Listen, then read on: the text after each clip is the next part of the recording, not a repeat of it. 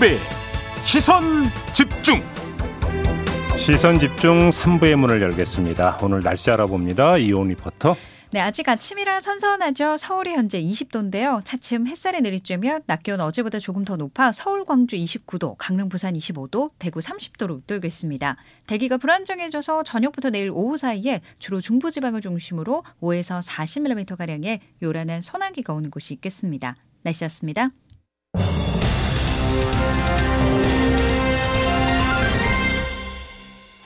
네. 윤석열 대통령의 검찰 편중 인사 논란이 계속되고 있죠. 그 핵심이 바로 이복현 검사를 금융감독 원장에 임명한 건데요. 자, 이 인사의 타당성을 놓고 논란이 일고 있고 또 한 가지 여기에 전망이 따라붙고 있습니다. 이복현 원장이 라임 옵티머스 사태 이걸 다시 들여다보는 것 아니냐 이런 전망도 함께 따라붙고 있는데 이 문제 어, 종합적으로 한번 좀 점검을 하기 위해서 이분을 스튜디오로 직접 모셨습니다. 금융정의연대의 김대기 상임 대표 모셨습니다. 어서 오세요, 대표님. 예, 반갑습니다. 네. 그냥 바로 들어가면 윤석열 대통령은 예. 이복현 원장이 적임자다. 예. 그리고 전문가다. 왜냐하면 오랜 세월 금융수사 과정에서 금감원과 협업한 경험이 있고 금융감독 규제나 시장 조사에 대한 전문가다. 그렇기 때문에 적입니다. 이렇게 그 이야기를 했는데 어떻게 평가하세요? 그냥 갖다 붙인다고 보여지거든요. 갖다 붙인다? 네. 금감원장에 필요한 이유에 대해서 그러면 그만 빠지지 않고 음. 경제학과를 나왔고 회계사이고 네. 뭐 이야기까지도 하셨는데 네, 네, 네. 저는 뭐 경제학과만 나오면 다 금융 전문가가 될 수 있는지에 대한 의문도 좀 가지고 있지만 예.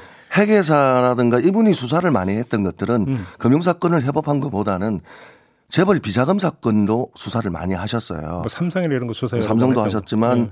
그 태광산업, 음. 이호진 그다음에 하나 비자금 사건 때도 예, 예. 파견 검사로 예. 나가 있었고 예. 그럼 이런 면면을 본다면 국세청이 더 가깝죠.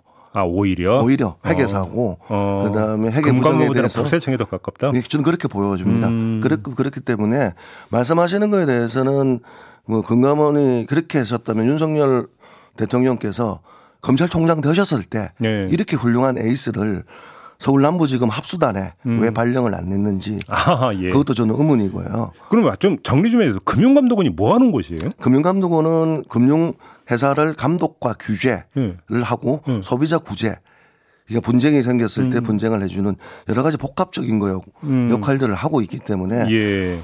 전문 아예 전문가가 아니라고는 할 수는 없죠. 예. 어쨌든 시세 조종에 있어서는 수사를 할 수 있는 능력이 있으니까 새로운 조사가 기대는 되는 바가 있는데 음. 이게 한 측면 있는 게 금융감독원의 역할은 아니다 음. 이렇게 보여지죠. 근데 금융감독원장을 그 지낸 바 있는 김기식 더 미래 연구소장은 충분히 고려할 만한 인사다 이렇게 평가를 했던데 그럼 예, 예. 이 시각은 어떻게 보세요? 그, 뭐 김기식 원장님 같은 경우는 짧게 가서 네. 근무하고 나오셨는데 네. 그분이 보시기에는 금감원에 대한 어, 복마전 같은 거. 왜냐하면 저축은행 사태라든가 채용 비리에서 금감원이 연루되었던 것들이 많이 있다 보니까 금감원의 개혁을 방점에 하나 둔 거 하나 하고 음흠. 어제도 보니까 모 라디오에서 걸리면 죽는다는 시, 그널을 보여주기 위해서 아, 시장에 예, 예. 금융시장에 보여주기 위해서 긍정적인 측면이다라고 음. 말씀을 하셨는데 네. 저는 좀 다른 견해가 어. 사람이 와서 음. 걸리면 죽는다. 가는 게 이게 맞냐는 거죠. 아, 예, 예, 예. 그러니까 이거는 제도로 만들어줘야 되는 것들이고 음. 그러면 걸리면 죽는다는 것들에 대해서는 제일 좋은 제도가 징벌적 손해배상 제도거든요. 아, 예, 그렇죠. 그렇게 진짜 그렇죠, 그렇죠. 그래야지 예방적 효과가 확실히 있을 수가 있는 거고. 그렇죠, 그렇죠. 그럼 이 논리 그다음에 또 간다면 이 보복적 형식으로 느낄 수가 있기 때문에 음. 저는 오히려 금융회사들이 앞으로 자발적으로 사회이사를 검찰 출신을 영입한다든가 그현 정부와 연관되어 있는 사람들을 금융회사 감사로 영입한다든가 금융과 아. 무관한 사람들을 그러니까 신관치금융이 우려될 수 있다 이렇게 보여지죠. 오히려 그러니까 그런 부작용이 파생될 수 있다고 보시는 네. 거군요. 어, 그런 진단도 성립이 될 수가 있겠네요. 그런데 자 그러면 두 번째 게 라임 옵티머스 사건을 다시 들여다볼 가능성이 있다라는 전망이 나오던데. 네. 일단 라임 옵티머스 사건이라는 게 뭐예요? 그러니까 라임 사건은 어, 처음부터는 사기는 아니었어요. 네. 미국으로부터 부실을 통보받고 계속 그걸 중단을 했어야 되는데 계속 돌려막기로 음. 폰지 사기를 해서 어, 당군 일의 최대 금액이다. 한 6, 1조 5천억 정도가 판매가 중단된 거였는데. 지금 이제 펀드 사건의 거의 대부분이 이제 돈을 끌어 모은 다음에 수익을 보장해 네. 준다고 네. 돈을 끌어 모은 다음에 수익은 발생하지 않는데 끌어 모은 돈 가지고 계속 돌려막기 할게. 예. 그럼 두 사건 모두 그런 사건이라고 보면 그렇죠. 되는 겁니까? 오티머스는 처음부터 존재하지 않는 상품을 오. 공공기관 매출 채권에 투자해서 수사하겠다. 네. 어, 수익을 주겠다라고 네. 했지만 사실은 그 상품에 투자하지 않고 그럼 그건 거의 사기네요 그런가? 그렇죠. 시작부터 오티머스는 처음부터 사기였죠. 어. 작정하고 사기를 라임은 근데 라임은 처음은 그러지 않았고 네. 진행하는 과정에서 부실이 난 것들에 대해서 음. 돌려막기들을 한 거였는데 음, 음. 그래서 옵티머스에 대해서는 2018년에 근거 저 전파진흥원이 수사 의뢰를 해요. 근데 그 당시 서울중앙지검장이 윤석열 원장 대통령이셨거든요. 예. 근데 그게 무혐의 처리가 되니까 아. 이제 소도둑이 바늘 도둑된다고 음. 더 크게 계속 돌려막았던 것들이었죠. 아, 그럼 서울중앙에 무혐의 나오니까 더 크게 벌어진 거예요, 예. 일이? 그러게 이제 NH 투자 정권을 해서 그때부터 금액 판매 금액이 더 많아진 거죠. 예. 그러면 다시 들여다본다는 건 그때 무혐의의 문제가 있으니까 다시 들여본다는 얘기가 되는 거예요. 저는 어저께 원장님이 말씀하셨던 것들을 분석을 해보면 네. 전화 참 많이 받았거든요. 피해자들이 음. 음. 오티머스 같은 경우에는 피해 배상이 다 이루어졌지만 라임은 무역금융 일부 상품을 제외하고는 100% 배상을 말고는 다들 자율 배상을 결정을 했어요. 음. 대신증권 같은 경우가 최대 80%, 음. 부산은행, 하나은행, 기업은행, 신한은행 음. 이게 55에서 50%를 음. 배상을 받다 보니까 음. 자신들이 배상을 더 받을 수 있는 거에 대한 기대감을 가지고 물어보시던데 아. 피해 구제로 접근하는 게 아니라 음. 그동안 언론에 많이 나왔던 정치권 게이트 그래서 자금을 추적을 하셔가지고 예.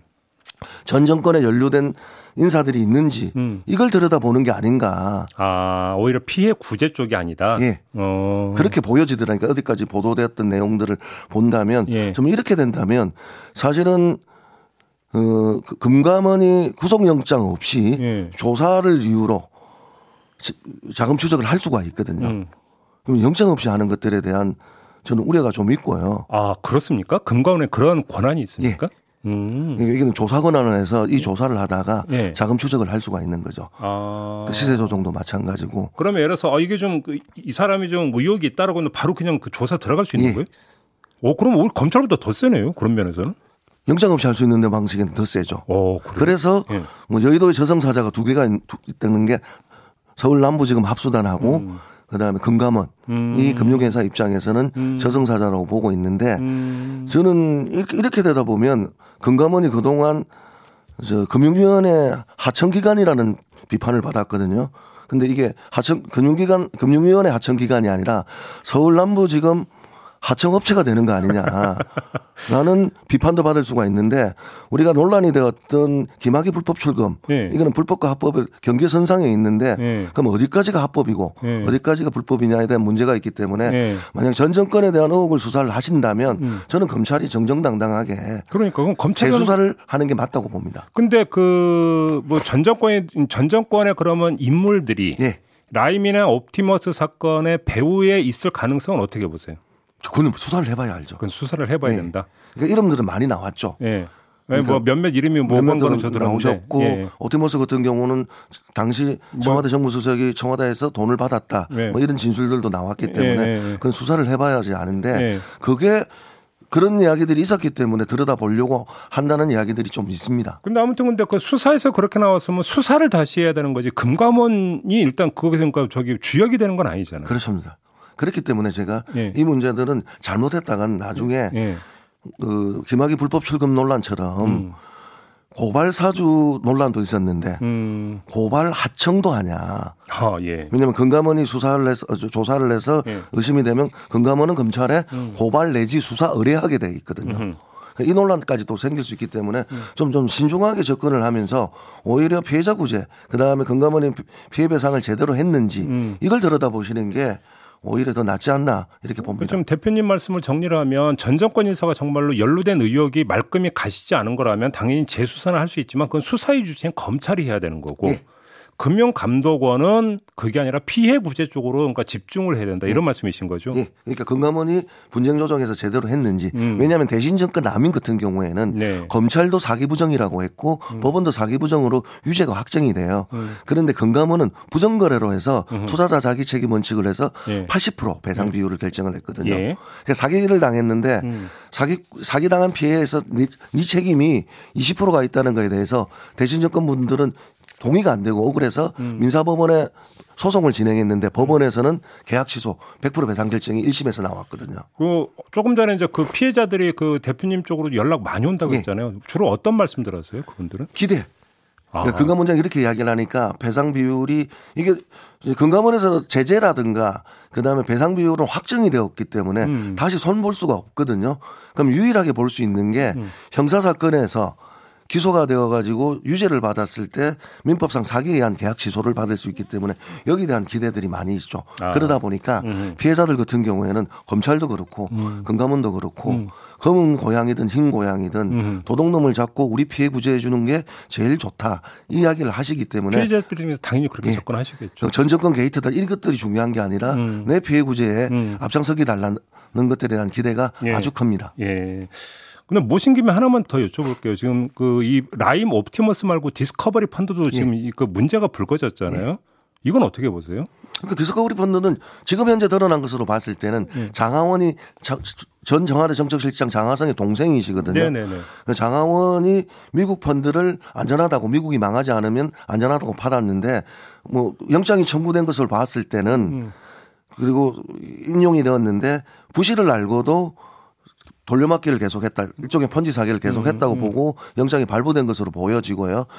장하성의 이 직접 개업을 했는지 음. 기업은행이 그러니까 유독 기업은행이 많이 팔아요. 아 그래요? 예. 음. 그래서 그 당시 은행장이 연임을 목적으로 음. 이, 이 펀드를 일감 몰아주기 하듯이 음. 펀드 몰아주기 판매를 한 거 아니냐에 음. 대한 피해자들은 의심이 있기 때문에 이 점에 대한 수사가 이루어질 것으로 보여지고 있습니다. 그런데 그거는 수사는 주체는 이제 그 검찰이고 이래서 그런 합수단에 선다고 치고 예. 금감원은 어떻게 하면 되는 겁니까? 그 금감원 같은 경우는 디스커버리 펀드 같은 경우에 예. 지금 감사원이 어제 보도인데 적절하게 했는지에 대해서 제재를 했는지에 대해서 지금 감사를 하고 있다라고 음. 보도가 되었거든요. 음. 그럼 감사원의 제재 결과가 나온다면 음. 금감원에서 잘못한 부분들이 있으면 여기에 대해서는 어, 금감원에 대한 저는 책임을 물어야 된다 이렇게 보고 있죠. 자, 그럼 이제 정리를 해야 되는데 대표님께서 보시기에 네. 그러면 그 이복현 금감원 체제가 제대로 가느냐 네. 아니면 그 지금 나오고 있는 우려대로 뭔가 좀 다른 방향으로 가고 있는 것 아니냐 이거를 평가할 수 있는 갈림길이 될 수 있는 아주 상징적인 뭔가 뭐라고 할까요? 사건이라고 할까요? 정책 어떤 거라고 그러니까 지금 그건 금융 소비자 보호라고 보는데 아마 네. 다음 주에 열릴 이타, 이탈리아 헬스케어 펀드 분쟁 조정이거든요. 또 무슨 펀드요? 이탈리아 헬스케어 펀드. 뭐 펀드가 이렇게 많아요? 이거. 예, 많습니다. 그러니까 외국 여계 펀드들이 예. 이거는 이탈리아 채권과 연동되어 있던 이탈리아가 망하지 않으면 파, 안전하다고 하면서 팔았던 하나은행이 주로 팔았던 상품인데요. 예. 이것도 이것도 문제가 있습니까? 예. 지금도 검찰이 수사 중에 있는데 오. 분쟁 조정이었는데 분쟁 조정에서 의견이 갈렸어요. 불안전 네. 판매이냐 아니면 계약 취소이냐라고 했는데 어. 사실 그, 그 금감원이 지금까지 계약 취소를 한 게 두 가지가 있습니다. 음. 라임 무역금융과 음. 오티머스. 음. 근데 오티머스를 계약 취소를 할 때 실무진들은 부정적이었는데 금융소비자 보호처장이었던 김원경 처장이 처음부터 존재하는 상품을 팔았기 때문에 계약 취소를 했는데 음. 이탈리아 헤어 퍼슨들도 유사하게 이렇게 강한 의지를 가지고 계약 취소를 한다는 이야기들이 있는데 음. 이게 뒤집어지는지 아. 아니면 불안전 판매로 뒤집어진다면 피해자 입장에서는 어 원장이 와서 했던 이야기들은 피해 구제가 아니라 음. 전 정권에 대한 음. 수사의 목적을 조사의 목적을 두고 있다는 음. 배신감으로 시작이 아. 되지 않을까 우려스럽습니다. 요걸 어떻게 결정을지 좀 볼게요. 그 바로 다음 주에 나오기 때문에. 다음 주에. 예. 알겠습니다. 좀 저희도 한번 좀 지켜보도록 하고요. 오늘 말씀 여기까지 드려야 될 거네요. 고맙습니다. 예, 감사합니다. 지금까지 김득희 금융정의연대 상임대표와 함께했습니다. 세상을 바로 보는 또렷하고 날카로운 시선. 믿고 듣는 진품 시사 김종배의 시선 집중.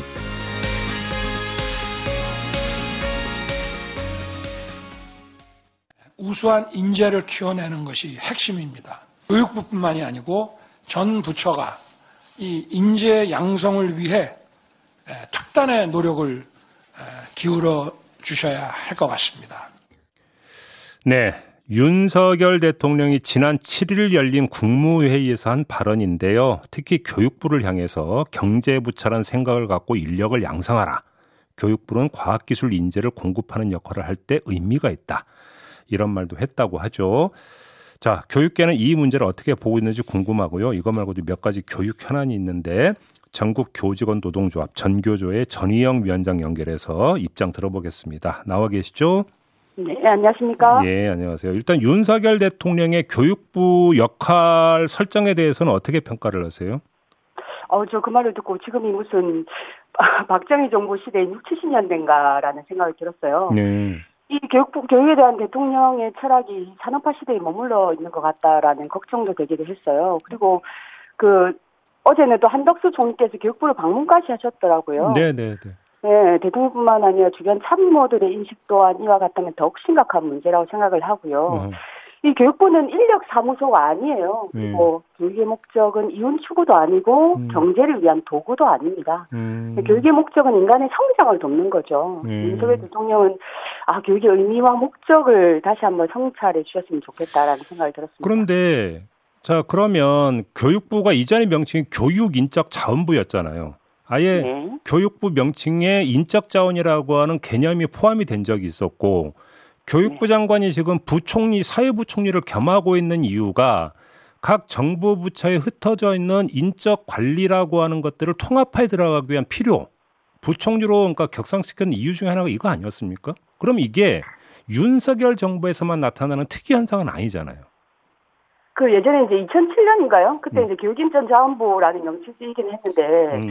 이것이 이제 그때 한 15년 만에 그 뒤로 없어졌어요. 이것이 예. 어, 인적 자원이라는 말 자체가 사람을 뭐 물건이나 자본으로 음. 취급하는 방교육적인 표현이다라고 해서 네. 없어졌거든요. 그렇게 아. 사라진 표현이 15년 만에 다시 부활한 거죠. 이미 끝난 판단을 다시 부활시키고 있다 이런 말씀이십니까 그러면? 네. 음 그렇게 보시는 거군요. 지금 반도체 인력을 양성을 해야 된다 이 이야기가 또 이제 더 특화돼서 나오고 있는데 이건 그럼 어떻게 평가하세요? 반도체와 관련해서 어 지금 뭐 지난번에 이제 바이든 대통령이 우리나라를 방문을 하고 하시면서 저기 이제 삼성의 네네. 반도체 음. 뭐 이런 데 가기도 하고 어 그리고 이제 그 이후에 뭐 이 반도체 관련해 가지고 음. 뭐 특강을 하기도 하고 뭐 이렇게 이야기를 하고 있잖아요. 예. 모든 것을 어 교육의 기본적인 의미나 어, 중요성보다는 이제 음. 경제와 관련한 도구로 보는 음. 어 이런 문제와 연관되어서 진행이 되고 있다고 생각을 좀 하고 있습니다. 지금 교육부 장관 겸 사회부 총리 후보자 박순애 후보자 뭐 네. 음주운전 논란 불거졌고 논문 자기 표절 의혹 불거졌는데 부적격 인사라고 보세요? 네, 일단은 어, 대한민국 교육을 책임질 수장들이 이렇게 비도덕적인 문제로 논란이 되는 것 자체가 매우 참담하다라고 생각이 들거든요. 예. 그 교사들 경우는 올해부터 이 음주운전으로 징계를 받게 되면 영원히 교장 승진에서 제외되었어요. 아예 박 아예 박탈됩니까 자격이? 네, 그럼 아예 제외되죠. 어. 그만큼 교직 사회에서 음주운전에 대한 처벌이 강화되고 있거든요. 예. 그런데 교원에 대한 임용, 뭐 인사 이런 정책을 총괄하는 교육부 장관이 게다가 만취 상태에서 음주운전을 했다라는 전력을 가지고 있는 것이 큰 문제라고 보고 네. 이 논문의 중복 게재에 대해서도 엄격한 잣대로 여태껏 봤어요. 예전에도 음. 이 교부 장관이나 교부 장관 후보자들이 뭐 자진 사퇴하거나 이 문제로 지명 철회된 전력이 있을 정도죠. 네. 근데 이 논문 표절을 심사해야 될 교육부 장관이 이런 논란이 있는 사람이라고 하면 음흠. 교육부 장관으로서 자격이 있다라고 음. 이야기할 수 있을지 음. 의문이 듭니다. 그래요. 네. 알겠습니다. 그다음에 이번에 지방선거와 동시에 치러진 게 이제 그 시도 교육감 선거였고요. 네. 근데 그 임태희 경기 교육감 당선인의 경우는 어떤 이야기를 했냐면 그동안 추진해온 진보 교육 정책을 전면 재평가하겠다. 이렇게 밝혔고 그래서 이게 혁신학교 제도라든지 9시 등교 제도 이런 것들이 전면 재검토되는 거 아니냐는 지금 그러니까 분석이 나오던데 전교조 입장은 어떤 겁니까? 그 우선 혁신학교 9시 등교 이 정책이 왜 생겼는지 다시 한번 돌아봐야 된다고 생각을 들어요. 예. 이 9시 등교는 이 대한민국의 이 지역, 지역 속에서 아침밥 한 끼 아이들이 제대로 먹는 것조차 불가능하잖아요. 음. 그래서 이 학생들의 건강권 문제를 적극적으로 제기하면서 추진된 정책인데 우리 아이들은 그래도 밥 좀, 밥은 좀 먹이자. 이제 이런 음. 것 때문에 준비했고, 음. 이 혁신학교는 입시 경쟁 교육만 이루어지는 학교에 대한 반성에서 시작되었습니다. 예. 학생들이 스스로 배움의 의미를 찾고, 더불어 함께 사는 공동체 의식도 키울 수 있는 학교를 만들자, 이런 음. 거였어요. 예. 이 혁신학교를 보면서, 아, 여기는 놀기만 하고 공부는 뒷전이 아니냐, 음. 이런 이야기를 하는데, 음. 이 교육을 혁신하니까 성적도 올랐다라는 연구 결과도 수없이 많거든요. 아, 그래서 그런가요? 예. 네, 맞습니다. 음. 그래서 수많은 학부모들이 혁신학교를 지지하고 혁신학교 근처를 이사를 오고 예. 선생님들이 앞다투어서 이 혁신학교를 지원하고 어, 자발적이고 헌신적으로 활동을 하셨죠. 그래서 이 혁신학교는 진보교육감 지역이든 보수교육감 지역이든 끊임없이 확대가 되어 왔거든요. 예. 그런데 이번에 이제 MK 경기요관 당선자께서 전면 재검토하겠다, 뭐 일, 종 이제 반대의 의미를 표명하셨는데 음. 기존의 정책을 좀 무조건 반대한다, 뭐 이런 것보다는 음. 어, 새로운 교육 의제로 경기 교육의 혁신을 어, 직접 좀 보여주셨으면 좋겠다 이런 생각을 좀 했습니다. 근데 일각에서는 진보 네. 교육감 아래에서 학생들의 기초 학력이 떨어졌다 이렇게 진단을 하던데요. 그 기초학력이 떨어졌다라는 이야기에 대해서 사실은 동의가 안 되더라고요. 음. 그 의사가 오진을 하면 병을 치료할 수 없는 것처럼 네. 기초학력이나 사회 그 학력 양극화 문제가 이제 사회적으로 대두가 되었는데 여기에 예. 대한 원인 진단을 잘 해야 된다고 생각이 들어요. 예. 최근에 이제 이 문제가 심각해진 것은 이 코로나가 장기화되면서 대면 수업을 못한 영향이 가장 크거든요. 아, 원인이 거기에 있다. 네, 음, 그렇죠. 음. 교육감이 진보냐 보수냐와 상관없이 전국적인 상황입니다. 네. 이 경제적인 형편이 괜찮은 이 가정에서는 오히려 사교육을 훨씬 더 많이 시키기도 하고, 근데 음, 음. 경제적으로 취약한 가정의 학생들은 등교하지 않는 시간 동안 최소한의 돌봄도 이루어지지 않아서 더 네. 힘들어졌죠. 그래서 음. 이러한 뭐 기청력 문제나 사회 학력 양극화 문제는 사회 경제적인 불평등 문제가 좀 크다고 생각이 들고요. 네. 이 까마귀 날개 배 떨어진다 뭐 이런 것처럼 이것을 뭐 진보 효과감 탓을 돌리는 것은 올바른 진단이 아니다라고 생각을 하고 음. 어, 오히려 보수교육감들께서 주장하시는 것처럼 이 경쟁 교육, 뭐 학력 평가 강화, 뭐 이렇게 되면 오히려 음. 이 학력에 대한 양극화나 기초 학력 문제는 더 심각해질 거다라고 알 생각을 하고 있습니다. 부산으로 가면 지금 네. 그 하윤수 부산 교육감 당선인이 선거 기간에는 전교조를 상당히 비판을 했다고 네, 하던데. 네, 그렇죠. 근데 네. 당선된 후에 지금 전교조 부산 지부에 인수위 참여를 요청을 했다고 하거든요. 일단 그 참여하기로 했습니까, 전교조는? 네, 전 전교조 부산 지부가 참여하기로 했습니다. 어떤 판단으로 이렇게 참여를 결정하신 거예요? 그 어쨌든 이 교, 학생들을 위한 거니까요. 네. 라는 게, 음. 뭐, 대한민국 교육의 발전에 대한 부분들이기 때문에, 음흠. 비판할 것은 비판하더라도 협력할 것은 같이 협력을 해야죠. 아, 그럼요. 예, 예. 네, 그래서, 음. 과거에도 그렇고, 앞으로도 가, 그, 그렇게 기본적인 입장을 가지고, 음. 그렇게 하고 있고요. 네. 다만, 네. 그 지난 교육감 선거 때 일부 후보들께서 전교조에 대해서 좀 부적절한 발언이 있었다고 보거든요. 예를 들면 어떤 게 있었습니까? 뭐 이제 전교조 아웃이나 뭐 전교조 아웃이라는 것을 내걸고 음. 어 중도 보수 연대 이런 뭐 기자회견도 하시고 뭐 이런 등이 있었는데 네. 아니면 전교조가 교육을 망쳤다 이런 네. 발언들이 좀 부적절하다고 봐요. 음. 그래서 어, 그런 발언에 대해서는 어쨌든 앞으로 지역 교육을 책임질 교육상이 있으니까 음. 어, 책임 있는 입장 표명을 좀 있어야 되지 않을까 이렇게 생각하고 아, 있습니다. 그런 발언에 대한 네. 음, 네.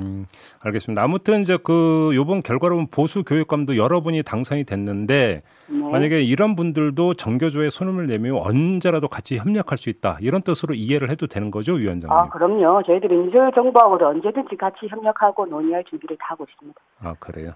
네. 알겠습니다. 자, 오늘 말씀 여기까지 들어야 될 것 같네요. 고맙습니다. 네, 고맙습니다. 네, 지금까지 전희영 전교조 위원장과 함께했습니다. 네, 이 뉴스를 전해드리는 걸 업으로 삼다 보니까 최근 들어 느끼는 건데요. 정치 갈등은 뭐 그렇다 치고 사회 갈등이 여기저기서 조금씩 커지는 조짐을 보인다. 이런 것들을 좀 조금씩 저는 좀 느끼는 것 같습니다. 그래서 이제 이런 내용을 좀 저희도 프로그램에서 담으려고 여러분들을 모시고 인터뷰를 하고 있는데요. 사회 갈등의 소지가 좀 커진다라고는 것은 결코 바람직한 현상은 아니죠. 그래서 이럴 때 정말로 필요한 게 어떤 노래 가사처럼 대화가 필요해. 이거인 것 같은데 우리가 흔히 이야기하는 소통 아니겠습니까? 정말 힘을 기울여야 되는 게 바로 이 문제인 것 같다. 이걸 다시 한번 확인하는 이런 과정이었던 것 같고요. 이 소감 전해드리면서 오늘 시선 집중 마무리하겠습니다. 저는 유튜브에서 언중 요걸로 이어갑니다. 고맙습니다.